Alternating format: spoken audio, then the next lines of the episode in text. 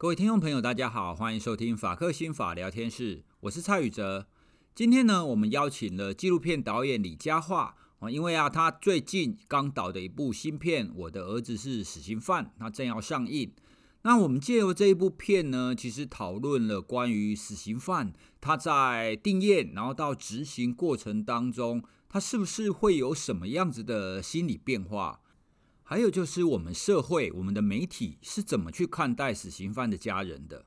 纵使这个死刑犯罪该万死，那我们就可以用一个不合理的方法去对待他们的家人吗？这部纪录片以及我们所讨论的内容，重点并不是说我们不能有死刑，我们并不是要强调废死，重点是目前死刑的执行方式是不是一个合人性、有人权、一个适当的方式？希望透过今天的讨论呢，可以让大家一起来思考，怎么让这个系统，怎么让我们的社会可以更好。接下来要先跟各位讲，节目当中呢，有两个地方我们有提到剧情，然后我们并没有把剧情的描述讲得太清楚哦，所以在这边先跟各位说明一下。第一个呢，是我们有谈到第二个死刑犯，他最后是在监狱当中自尽。而他自尽的方法非常令人震惊哦，他是透过橡皮筋，他是躲在自己的被窝里面用橡皮筋自尽的。第二个呢，我们提到郑捷的父母，当初郑捷的父母在面对媒体的时候，有非常非常多的媒体一直挤在那边，然后不只要他们道歉，而且还让他们下跪。纪录片当中啊，真的看见了有不少我们整个社会、我们大众以及媒体。对于死刑这件事情的态度，那我们也希望透过这部片来去反思，就像我们刚刚讲的，怎么样可以让我们这个系统可以更好。好，那接下来就开始我们今天的节目内容喽。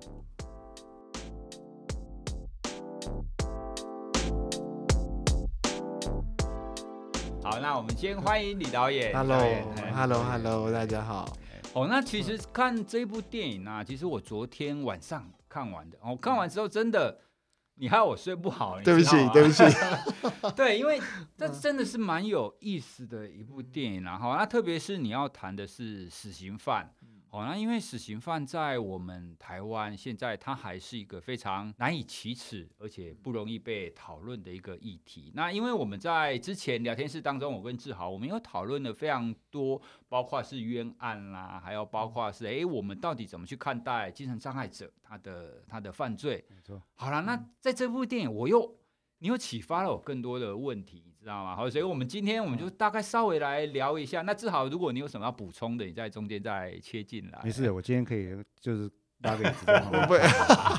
哎，等一下，我突然 cue 你一下。好，好，那其实第一个问题哈，那我也要代代替广大乡民来问你一下哦，你为什么要拍这些坏人？你为什么要去描述这些坏人的故事？让坏人就结束掉就好啊！你为什么是什么样子的契机，让你觉得说你需要让大家了解一下这些坏人？其实，其实我从来都不关心坏人。OK，对，就是我真正关心的不是，呃，我这样说好了，就是我在不同的放映场合都会，其实有遇到这样子的声音，就是有观众问我说，就是。常见乡民的反应就是说，你们都不关心受害人的权益，你们只关心加害人的权益。对啊。然后我觉得这个有很需要厘清，就是如果大家去看的话，就会发现我们呃常常被骂的这些 NGO 啊，就是废死联盟啊、台权会或者是司改会，你就你仔细去看，就是他们其实做了很多关怀受害者家属的事情。所以其实是有，其实是有，但是很奇怪，他们只要。做关怀受害者家属的事情，大家都不在乎。但是他们只要帮加害人讲了一点点话，大家就说：“你看，你看，你们都这样。”对，其实我觉得那个黄律师感触应该很深，就是大家如果你们真的，大家真的去看这些组织在做的事情，大家就会发现，其实大家关呃关心的是制度这件事情可不可行。重点不在于他是被害人或加害人，我我说实话，我一点我啦我啦，我是很偏激的人，我一点都不关心加害人的人权。OK，对，我关心的不是加害人的人权，我关心的是这个制度的有效性跟可行性，跟这件事情在呃在现在台湾的社会里面对我来说到底合不合？哇，你你的这个观点让我很意外耶，因为我本来的我看完之后，我的想法是，哎，这个导演他似乎非常关心人权这个议题，他想要让大家知道死刑犯也是人。但你刚刚这一讲说，哇，你是个冷血的，呃，你你比较在意这个制度有没有效？但从你这个回答，其实我也蛮感兴趣，因为我个人本身或或者是说我我自己是比较偏理性的啦。那我我当然很希望我们的社会有一个很完善的制度，可以来处理各各种，就是不管是好事或坏事。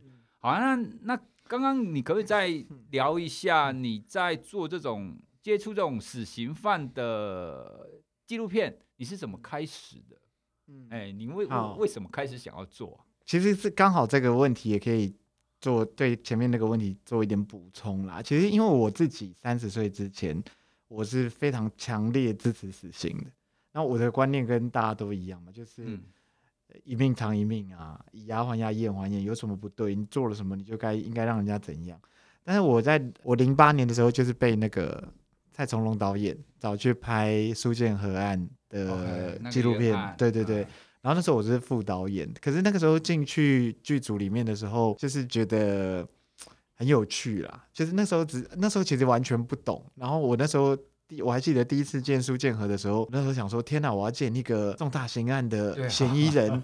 对，然后他三头六臂，对他他会不会 真的真的这个黄律师经验应该很多。然后那时候很害怕，想说啊，我我可以干 give 你们也搞完弄啊，就去就发现就是一个宅男，然后就跟他相谈甚欢。然后那个拍的过程里面，自己就开始做功课嘛，就会发现，哎，其实很多事情跟媒体上讲的不一样。然后你开始阅读一些资料，然后看卷宗。然后看国内外的研究，你就会发现没有诶，死刑跟我当初想的不一样。所以我我的我对于台湾的司法跟死刑的态度，在零八年、零九年那几年里面有非常非常强烈的转变。那我觉得那个经验其实对我来讲是很大的冲击，因为你就发现说，原来很多事情不是你想的那样，你只要稍微做一点点功课，你就会知道事情不是这样。我那时候其实很明白，就是。第一个直接的冲击就是苏建和是冤案嘛，对，对，然后就想说，哇，原来这个制度会杀错人，那杀错人我们要怎么办？这个代价好可怕，所以希望不要杀错人。那接下来下一个问题就是，那什么叫杀对人？然后再进一步想，我就发现其实根本没有杀对人，就是杀人怎么会是对的呢？我我觉得很简单，就是如果我们都知道杀人是错的，嗯。那我们怎么可以容许国家杀人？当代的公民社会应该都很清楚知道，国家的位阶其实没有比我们高嘛。对。那如果一般公民不能、不应该做的事情，我认为国家也没有权利。我们现在都觉得法官没有比我们聪明，对不对？嗯。你你其实去做一件很有趣的调查，你就会发现，台湾可能有八九成的人支持死刑，可是台湾有九成以上的人不相信台湾司法。那你不信任这个制度，可是你容许他杀人，这件事情很奇怪啊！就是你你把一个最大的权力交给一个你不相信的人，嗯哼，那这这在逻辑上不是有一些很吊诡的地方吗？那我我会认为说，国家不容许我做的事情，国家就不能做。你看警察，呃，在路上骑车没有戴安全帽，我们都会检举，对对对，对不对？就表示我们认为国家，呃。行使公权力的人也没有犯错的权利。那如果我们都认为杀人这件事情是错的，那我就不认为国家有权利。不不过你你刚刚提了一点让我非常印象深刻的，就是什么叫做杀对人？对，好，那比方说，我如果以一个乡民的角度来讲的话，好，那你杀了一个人，你就应该要偿命嘛，这样子就是杀杀对人。但是我们从很多的案例当中，我们就会发现，其实人会有一个行为。它背后的原因会有非常多种，像我通常在跟学生，就之之前我在那个心理学在跟学生上课的时候，我我会问学生一个问题：如果今天有一个人他硬牵着你的手去杀死了另外一个人，那这样子你杀了人嘛，对不对？因为刀子在你手上啊，但是是别人牵着你的手去杀他的。那这样你有没有罪？那很多人就会觉得说，那不干我的事啊。你从这个例子，你就会衍生出非常非常多的议题。那也就是说，杀人你还要分你是不是被操控的？你是那，是被操控了。它当中有一个很重要，就是你是不是自主意识嘛？如如果我我们真的比较细致的去谈论，就是杀人或者是重大刑案这件事啦，它好像好像没有那么那么单纯，就是你杀了人，你就是恶魔。这一次啊，在这个纪录片当中有三个。有三个案例哈，那这三个案例其实还蛮，我自己是认为蛮蛮有代表性的。哎，你你可不可以稍微聊一下，你最后是怎么决定，就是要呈现这三个这三个案例？零八年以后，我就一直觉得我应该要做一部跟死刑有关的，然后后来就到二零一六年才真的开始呃实际执行，说我我一定要把这部片子拍完。那那时候其实用意很简单，就是我觉得我想要谈死刑到底是什么。那为什么我想要谈死刑到底是什么？就是你看现在台湾的媒体，其实很多人在谈死刑，可是绝大多数，我不能说全部，绝大多数在媒体上谈死刑的这些人根本不知道死刑是什么，所以你知道他们都是乱讲哦，他们真的是乱讲。就是你他说哎，郑捷刑刑前怎样怎样，你问他说你怎么知道？没有，我听说的，听谁说他也不晓得，他就是乱说，对，就道听途说。对，然后我我听到这些事情，我都会觉得很生气，因为因为这个对我们要不要？处理这个制度是没有帮助，所以那时候我就觉得我应该拍一部片子，然后找所有知道死刑是什么的人来谈死死刑。OK，对，然后所以那个时候这样子想的时候，其实一开始就是要告诉大家死刑到底是什么。所以这三个 case 其实在这部片子里面其实有不同的功能啦。第一个 case 就是呃告诉大家说，在台湾发生了一个案子，然后有人被判死刑定谳。那简单来说就是谈。你到底做了什么会被判死刑？对。然后第二个 case 其实就是就是陈玉安，然后就是告诉观众说，一个死刑犯他定验到他执行中间，他会面临什么样的实质的或精神上的压力？嗯。然后或者是他会有什么？他在什么状态跟情况里面？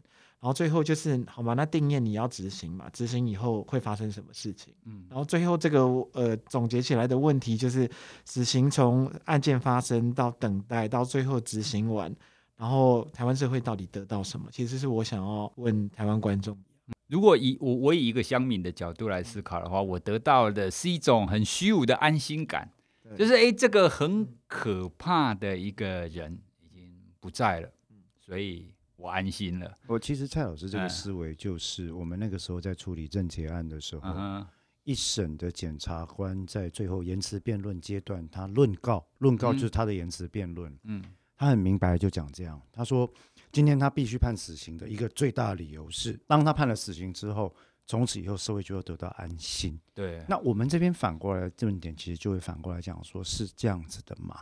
但是跟我们在实证研究里面所得到的结论呢，其实恰恰是相反的。OK，对，所以其实反而没有办法得到我们想要的那一个效果，就大家会安心，反而大家就觉得说，哎，这个人他受到了这样的对待，所以反而会有人去，因为他变成了一个，好像他本来是一个。做的事情是错的人嘛？对。可是因为你用错误的方法制裁他，以至于他变成了一个反抗权威的象征。嗯。嗯，那就像我们说，早期在美国一个很有名的反抗权威的象征是养子不教父之过 James Dean。嗯。为什么詹姆斯·迪恩可以风靡那么多世代？他的打扮，他的穿着，其实你把那部片的人的行为带到今天来看。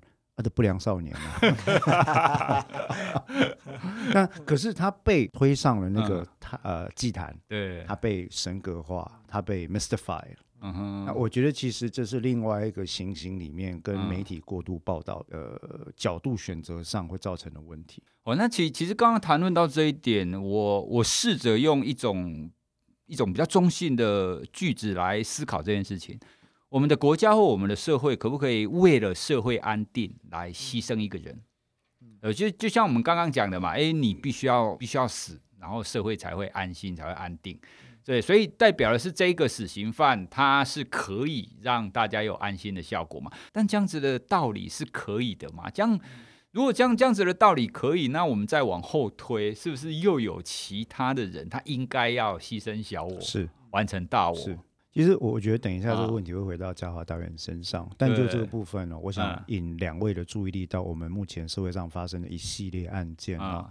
呃，死刑的部分，就算说我们说比较极端，对不对？因为乡民嘛，哈，会觉得比较极端，嗯、我们就讲不那么极端了好了。嗯，我跟蔡老师常常在节目里面聊到的所谓精障者，对，那现在精障者，大家不要误会，不要以为说什么精障就是那种电视剧里面演的那种笑，哎、嗯，没有哦。其实精神障碍的定义，不管是依照 DSM 五，嗯，或者 ICD 十一，那其实包括了，甚至像很多人这个盛行率比较高的忧郁症，嗯，重郁症，他可能会有一些精神症状出现的情况，都已经在世界各国被认定它是一个精神障碍。嗯，可是这些人，就像蔡老师刚刚讲的，也会有一个问题是。大家会觉得说，这些人的权益是比较没有那么被放在核心看到的，嗯，嗯，嗯，所以经障者是另外一个族群。对，回应柯老师刚刚讲，诶，有没有可能被牺牲的问题？嗯嗯，另外一个例子是最近的南铁迁移案。嗯，好、哦，我们台湾社会一直有一个想法，就是说啊，政府被折力的差别较侪哈，啊，然后走的啊，发展上重要啊，对，发展发展发展，对不对哈？台湾政府其实不像中国政府这么的强硬啦。嗯、我们看过，我曾经看过一个中国政府拆钉子户，有没有哈？不搬是不是？我就把你家旁边全部挖空，那你家就在一个岛上，就就真的变钉子，钉就一根钉子。你要当钉子户，我就让你变钉子。好棒，护城河。但是但是台湾政府不敢这样嘛？可是台湾政府一直以来，我们看到在这一类的拆迁案，嗯、啊，呃，乐生啦、黎明啦、嗯、南铁这几件里面，你就会看到，其实社会关切这个事情的人不太多。嗯，啊，关切的人都被认为是文青。嗯、啊，文青写上呢？啊，人家人假爸不在记者，早已关心狼被踢出，赶紧到上面抵待。这样，但事实上来讲，这就牵涉到一个事情，就是说，我们对于少数或弱势，他的基本生活权利，何以会轻忽到或不重视到这个地步？嗯、那是不是我们太把团体的和谐跟团体的愿望摆在非常高的位置？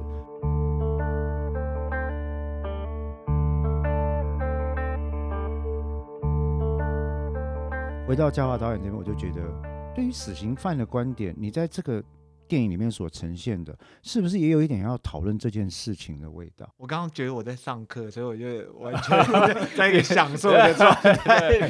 哦，听听他讲话很常这样，他都会开启上课模式。抱歉，我去搞位啊。不会，不会，不会，不会。其实回到黄律师刚刚讲的，就是我们有一种。处理事情的习惯就先贴标签了，嗯，对对对，简化，对你你是这样，所以我就用这样子的态度对你就好了。我最喜欢讲说，台湾最美的风景是人，见鬼！对，其实你其实去看台湾最美的风景是人这件事情，适用于白种人。高阶人跟韩国人，中产阶级以上，对吧？如果东南亚的新住民，他们来看的不美，真的就是我我觉得我们其实台湾可能相对已已经还 OK，但是我们应该有更高的标准嘛。对，其实我们是很用标签看人的，嗯嗯嗯，种族、性别、阶级、金钱都是嘛。然后我我都我都觉得很简单，就是如果我们希望自己是一个更好的公民社会，如果我们希望这个国家更好。那我们就想要要想办法破除这件事情嘛。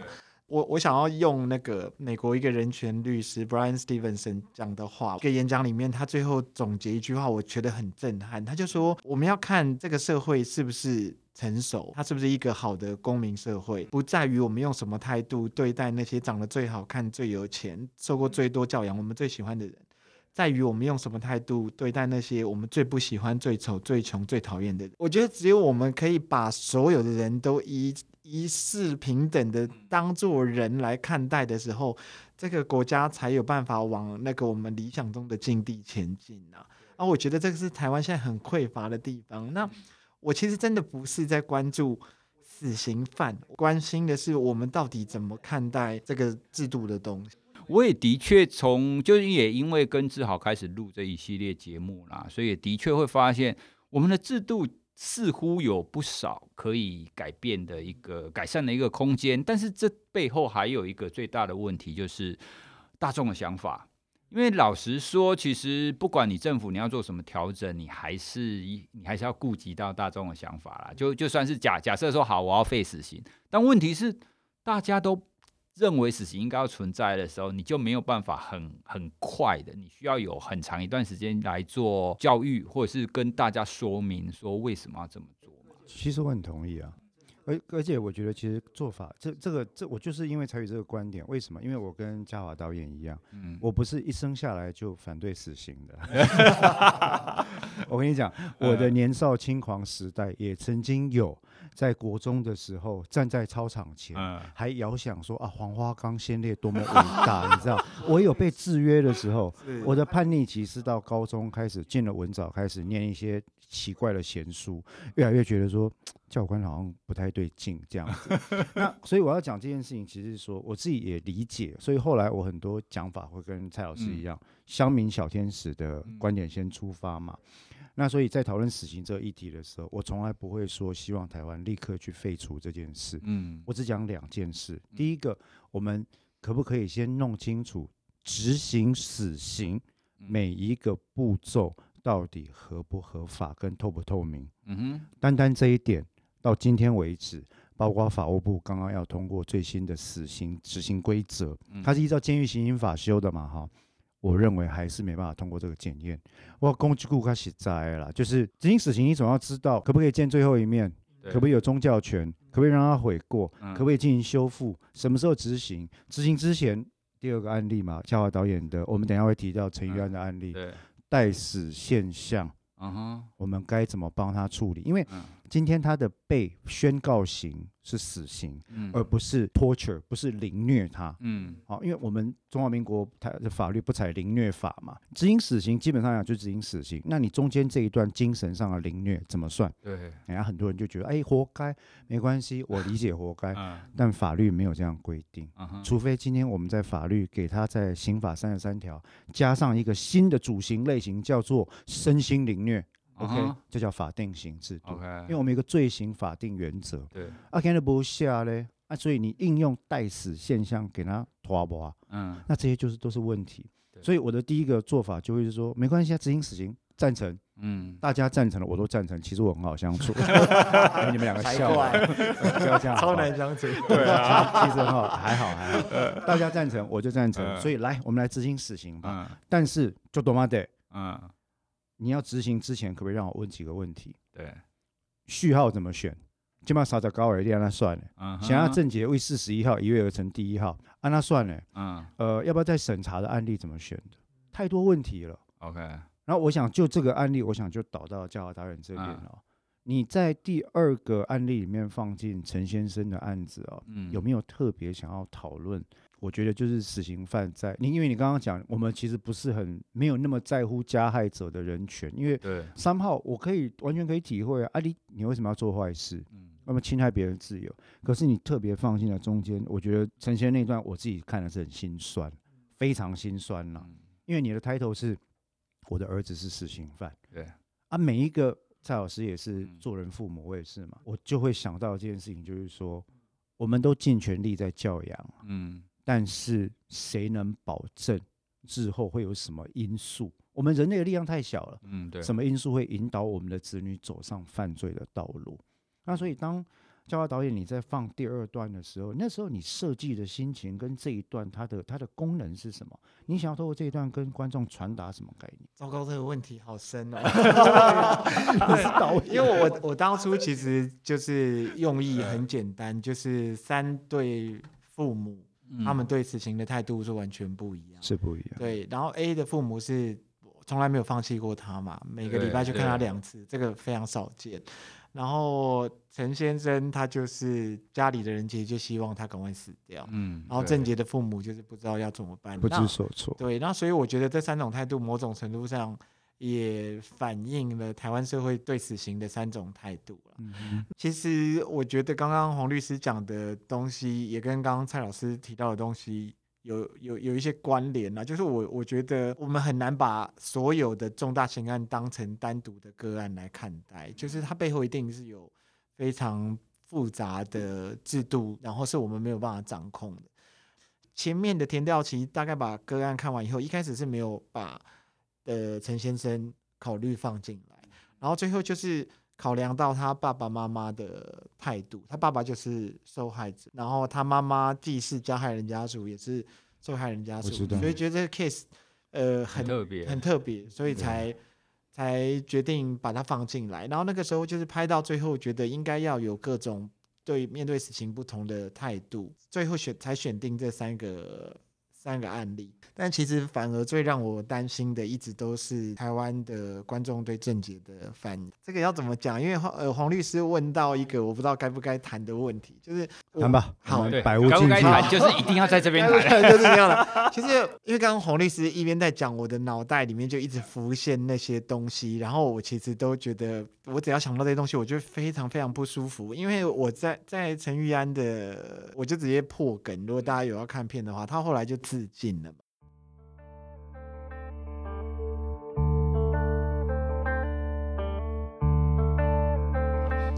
那他他自尽的时候，我是在新闻上看到，我那时候好震惊哦，因为你不久之前不久之前才见过他，然后所以我完全不知道会发生这种事情。但是你那个时候在监所里面去见他，你真的就会很明显的知道说。他他需要帮助，他有问题，嗯嗯，对，就是观众可能看不到他，他我我就表演了，就是那时候去见他，因为我们就是隔着那个窗户，他他真的他就是他的肢体动作，他的声音表情，你就知道这个人需要帮助。然后你其实跟他谈，你就知道他的生理状况、心理状况都有问题。然后他讲话就是一直跟你说啊，我好无聊，我我就是需要钱这样然后。说实话啦，就是我我也不是什么多善良的人，嗯、就是你知道，当他跟你讲这些的时候，其实你心里的第一个反应是哦，好烦哦，你烦不烦啊？我为什么要给你钱？对，可是你你知道，当你在媒体上看到他做了这件事情的时候，你就觉得哦天哪，嗯，那个真的好震惊哦。我我我讲一句很残忍的话，就是因为更是因为他选择了这件事情，我更觉得应该要把它放进。理解，嗯，对对对，因为因为他的他的状况很明显的告诉你说，就是刚刚黄律师一直讲的带死这件事情，其实会有非常非常强烈的后遗症，是我们根本没有办法想象。嗯、然后更可怕的事情是，如果大家那个时候有注意网络新闻的话，乡民的反应其实非常可怕。嗯，就是有乡民说，那我们就发起寄橡皮筋进监所。哇，对，然后你看到，你就看到。这个时候，我的脑袋又浮现那句话，就是听说台湾最美的风景是人啊。啊然后我就觉得啊，我们到底怎么了？对，啊、所以呃，郑捷更是嘛，就是到即便到现在片子要开始宣传了，然后你在那个预告下面的很多的留言，都会看到很可怕的发言。我回馈一下，我看这一部片，我第一个第一个觉得非常震撼的就。就是你刚刚讲的那个、那个、那个情况哦，因因为你已经爆雷了哦，因因为我是事先，因为我是一个非常典型的乡民嘛，我根本没有在意他们了，所以当看到他后他致敬的时候，我非常的 shock，然后而且他采用的方法的时候，我非常的震惊，我我在想象我要怎么样才可以用这个道具来致敬，嗯，他是一个非常痛苦、极尽痛苦的，对。对，所以我，我们回来谈刚刚我们讲的那个，就在等候等候死刑执行的那那个状态，因为会让我想到，就心理学当中我们在谈的习得无助感。哦，那习习得无助感是一个很知名的心理学家 Seligman 哦，他他就用动物跟人，他们他们都发现过，就是如果你让动物在关在一个笼子里，那关在这个笼子里当中，你每隔一段时间就电它，那你电它，你让它没有任何的方法。可以去逃避这个电击，没错。哎，因为因因为有有一些老鼠，它是可以关一个按钮，然后把电关掉。但是有一些老鼠，不管它怎么按按钮，它都关不掉。所以那一种他们叫做习得无助嘛，因为你不管怎么做就会被电。嗯好，那这他们就发现，只要这种动物到最后，它就会就算了，它就躺在那边，就放弃，随随随便你电，就放弃。对，那这这这就是我们我们在谈的习习得无助。那这个套在我们刚刚讲的那个死刑犯的情况，我就想哇，那他们那种情况大概是习得无助的终极版吧？没错，对，因为他们会知道他们没有未来，但问题是他们不知道什么时候对会到那个境地。对，到了刚刚我们讲到陈玉安的情况，我才会说哦，对他们会不会里面会不会每一个待执行的死刑犯，他们那个心境？真的很难想象哎，甚至于有有有很多都拖很久嘛。对，那你在这个拍摄这部片的过程当中啊，你应该也接触了，就除了这三位啦，你可能也接触了其他。你有觉得这一些人他们的心境会有什么样子的不一样吗？呃，其实说实话，真正接触的机会不多了，嗯，而且而且大家就是隔着窗户，然后十五分钟，真的是对他们来讲，对啊，对啊，就是。呃，有好多个 case，就是我我不要讲名字，大家媒体上都找得到。他就说赶快执行啊，所以他们也在里面根本就求死。对，对最大的问题是，其实你可以想一想，我们刚刚讲到这个待死现象，嗯、其实用一句白话来讲，什么叫待死现象？当生命存在的意义是为了被毁灭，嗯哼，那它存在的意义就没有意义嘛。嗯，所以对他来说，他会觉得就一个观念，因为他们也很难。我我你留我这段时间，第一个我不知道什么时候执行，嗯，第二个以我现在在监所里面的作业方式了哈，嗯嗯，我也没有能力偿还被害人什么啊，我一天总劳动价值下来可能不到台币二十块，他不是不能劳动吗？呃，死刑犯没办法劳动，对，不行，对，啊，其他人呃对，然后也不能下工厂，也不能做什么，所以他没有产值，他就说我我写信给人家，人家也不一定会收嘛，哈。那对他来讲，他的人生其实就剩下一个躯体。待死现象最严重的问题在这里。那所以你会要求一个人关在一个一点三六八平的斗室里面，好，然后等着。就这个去看那个徐志强那本一点三六八平哈，嗯，那本里面有详细的描述。每天早上六点半起来，穿上新衣服，等看看到八点有没有人来带，嗯，准备要行刑的程序。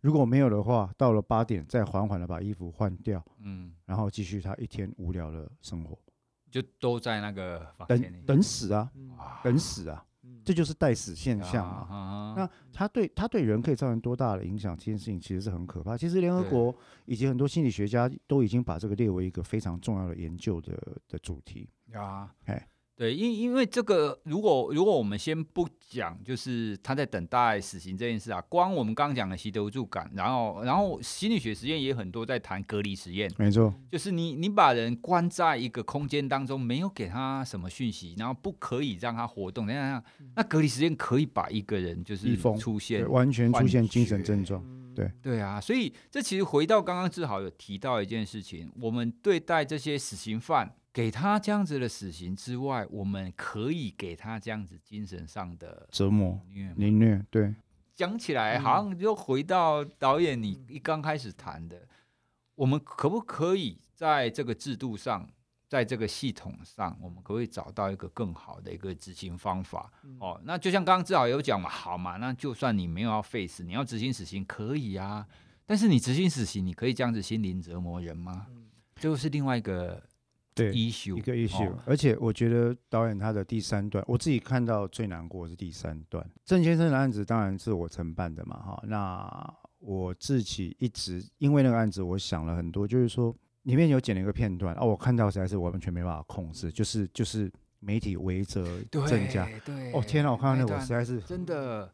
完全没办法控制，我觉得真的是很，怎么会这样呢？而且你放那段放好长哦，我那个好，对我那个难安，然后如坐针毡。我想说，显然安利打连迪，就是说大家那可是后来你就会发现哈，这些新闻记者如狼似虎的扑上去，想要撕咬这样的一个家庭。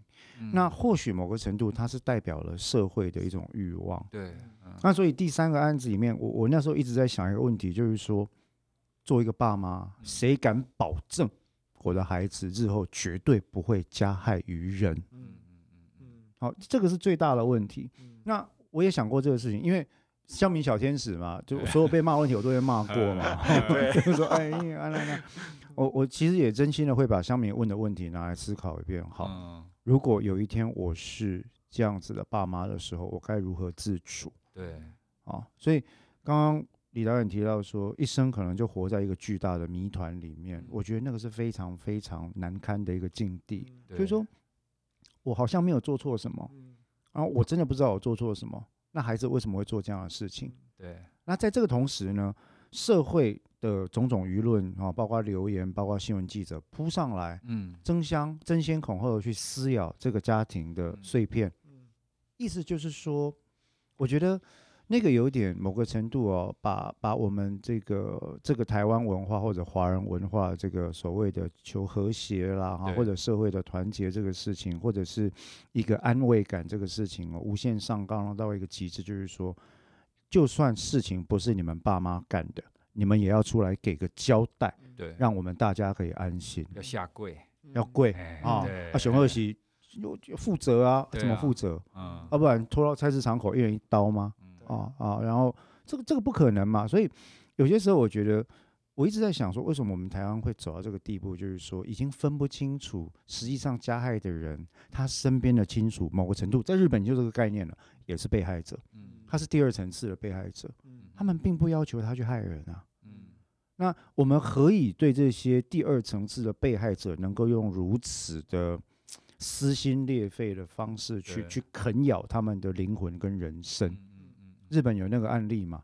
少年 A 绝歌的那个主角就犯下那个一个很骇人听闻的案件的孩子，他的家人后来呢改名改姓，迁徙到别的小都市。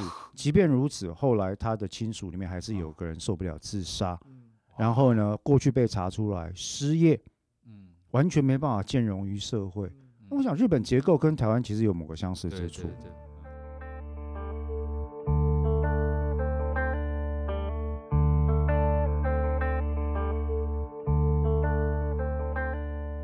其实导演，你做这第三段，那个时候我就在想说，这算是你给台湾。乡民的一封情书嘛，情书加引号，情书加引号啊，对对对对对对，加记者拎提出来啊，嗯，记者只是在，我今天全怪记者不公平啊，因为记者只是在执行大家的意志，对，礼拜天上我就很忠实的去做什么，对，对吧？所以今天记者讲出来就是说，哎，你们不用负责吗？贵，到最后我就在想说，为什么一个爸妈会在大众面前讲出说？我们只希望法官赶快执行，那个真的是有多痛，你知道？因为甚至他们还没办法理解案件的全貌，也不敢参与。那所以就这个部分，我能不能说这是你给乡民跟媒体的一个情书？对啊，你你刚刚讲你刻意放那么长的嘛？对啊，你来谈一下你的设计。我觉得黄律师全部都讲完了，就只有答案只有一个字，对。那当其实当初第一次看到素材的时候，我自己吓死了。对啊，对，因为说实话，其实那些画面全台湾的人都看过了，可是我们在媒体上看到就是三秒五秒，其实三秒五秒你不会有感觉。然后我第一次看完的时候，我就呆住。那时候跟剪接师讨论，我就说为什么我们会这么痛苦，就是因为我们觉得太尴尬了，我们觉得好痛苦哦，所以那时候就觉得我们就把这个尴尬带给全台湾的观众，看看我们是用什么态度来对待他们的。然后我我每一次这部片子，我应该因为连制作，就是每个程序都要全全部从头到尾看完，我大概看了四五十次。每一次有几个段落，其中一个段落就是这个段落，嗯、我都觉得说我已经做好心理准备，我一定可以看完。嗯、我看不完、欸，我没办法，我也没办法。真的看来我真的很不舒服。就是对，但是我觉得我们这是共业，我觉得全台湾人都要面对这件事情，是我们曾经是用这样子的态度来对待一个加害人的家属。嗯嗯，我我因为我我一直觉得。我们现在都说负债不用子偿啊，嗯，对不对？嗯、但是我们在讲一命偿一命的时候，其实我们在重大刑案里面，我们还是用连坐的态度啊。连坐，对啊，恁囝出代志，一定是你教不好啊，你要负责啊，哎呀，你要负责啊。但是没有，他其实很认真呢。就是你，你去看这三个 case 的爸爸妈妈，根据我的理解，嗯、他们都没有对他们的小孩做出任何不负责任的。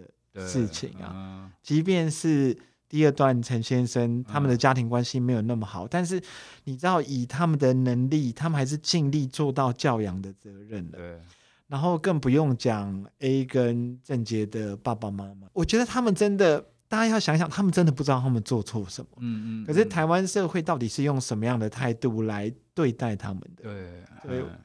我觉得这件事情难道我们不用反省吗？我觉我觉得很重要啊。嗯、对，其实其实，在节目后面，我想要回来我们这个节目一刚开始，因为因为这个节目的这个这个这电影，它的标题是我的儿子是死刑犯嘛。就像你你刚刚提到 A 的父母，电影电影当中有描描绘到他们是每个礼拜都去看啊两次，然后这么多年了哦，那有而且拍到他们的背影嘛，对对，我想哇，那这个一对父母，那然后他每个礼拜都要几次，那准备那一些东西，对，然后进去看这个可能永远没有办法再出来的儿子，对我我觉得那种心情真的是每个为人父母的看到，真的都会。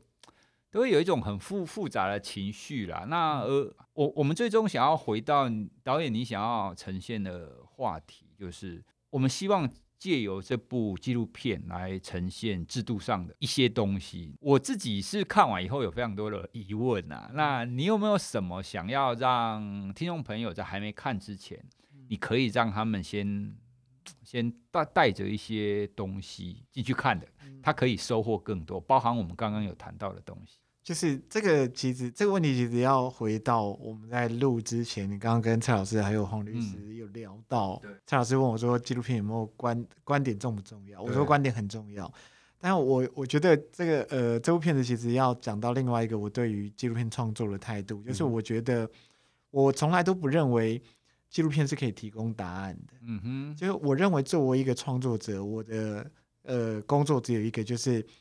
告诉大家有一件事情，然后这件事情我的态度是什么？那你觉得呢？对，所以我我觉得我其实想要复制我当年那个震撼的经验，就是我对死刑这个态度有一个很大的转变。为什么？因为我做了功课。对，那我认为你如果有疑问，你就会去做功课。你要支持死刑或者不支持死刑，我不介入，你自己决定。但是在你下决定之前，你可不可以问你自己一件事情，就是你到底对这个制度理不理解？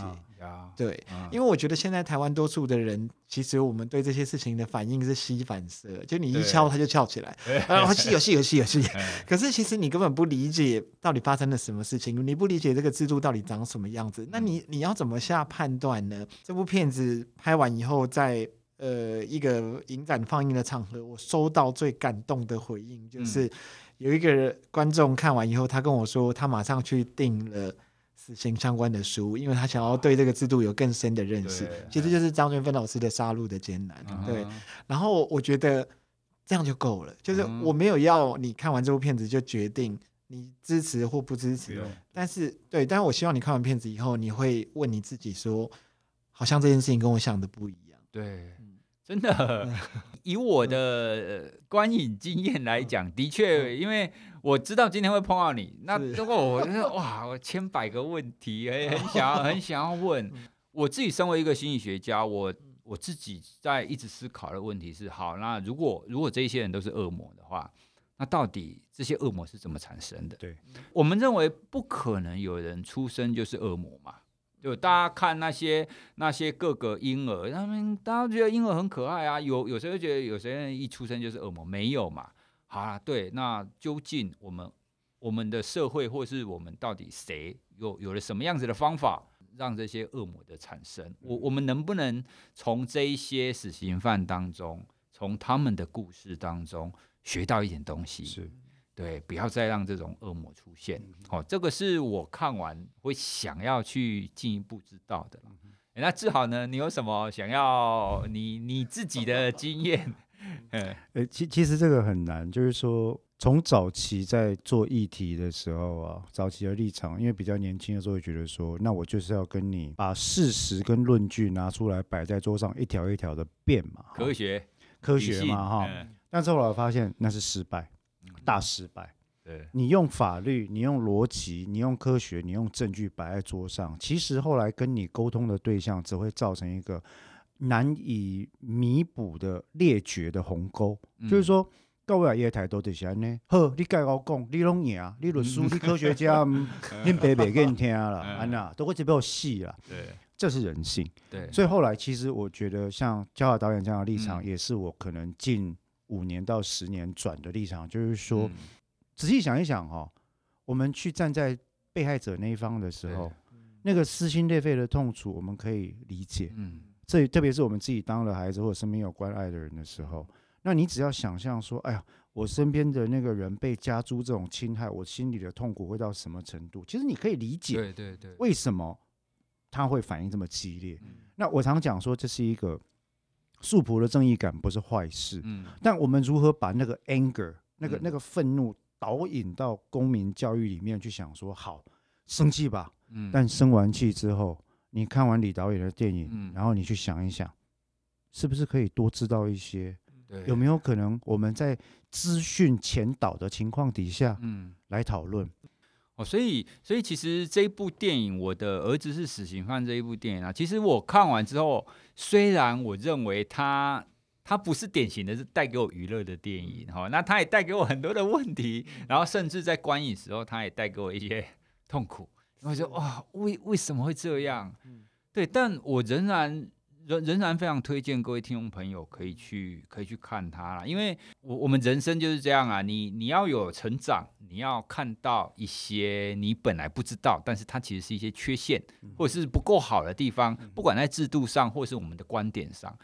你一定要先碰触这个伤口，那你才有办法让自己更好。那所以这部纪录片其实不，我自己是觉得还还算不长啊，它刚好在我可以承受的范围，它就哎刚刚要停下来，然后就开始可以让你去想一些东西啦。哎，那导演你有规划类似那种影影后座？就是座谈之类的，呃，是哦，这不是我规划，就是 那个电影公司规划，本来就会有。我们八月十四号上片嘛，然后呃十五、十六在全台湾，现在电影公司还在排场次，应该会有很密集的 Q&A 的场次，我大概都会出席。我相信各位，你看完一定会跟我一样，有非常非常多的问题，你会非常想要一对一的质问他，真的哦。那那其其实。我认为它是一个纪录片最好的结果了，因为你你让每个人都好奇了起来，就像你刚刚讲的初衷一样嘛。当你启发你的好奇心，当你发现你自己的不足的时候，你就会愿意去了解更多。对，好，那我们今天就谢谢嘉华导演，那我们也期待这部电影跟之后的讨论。好，谢谢。好，那谢谢大家。今天节目到这边喽，好，谢谢大家，谢谢大家，拜拜，拜拜。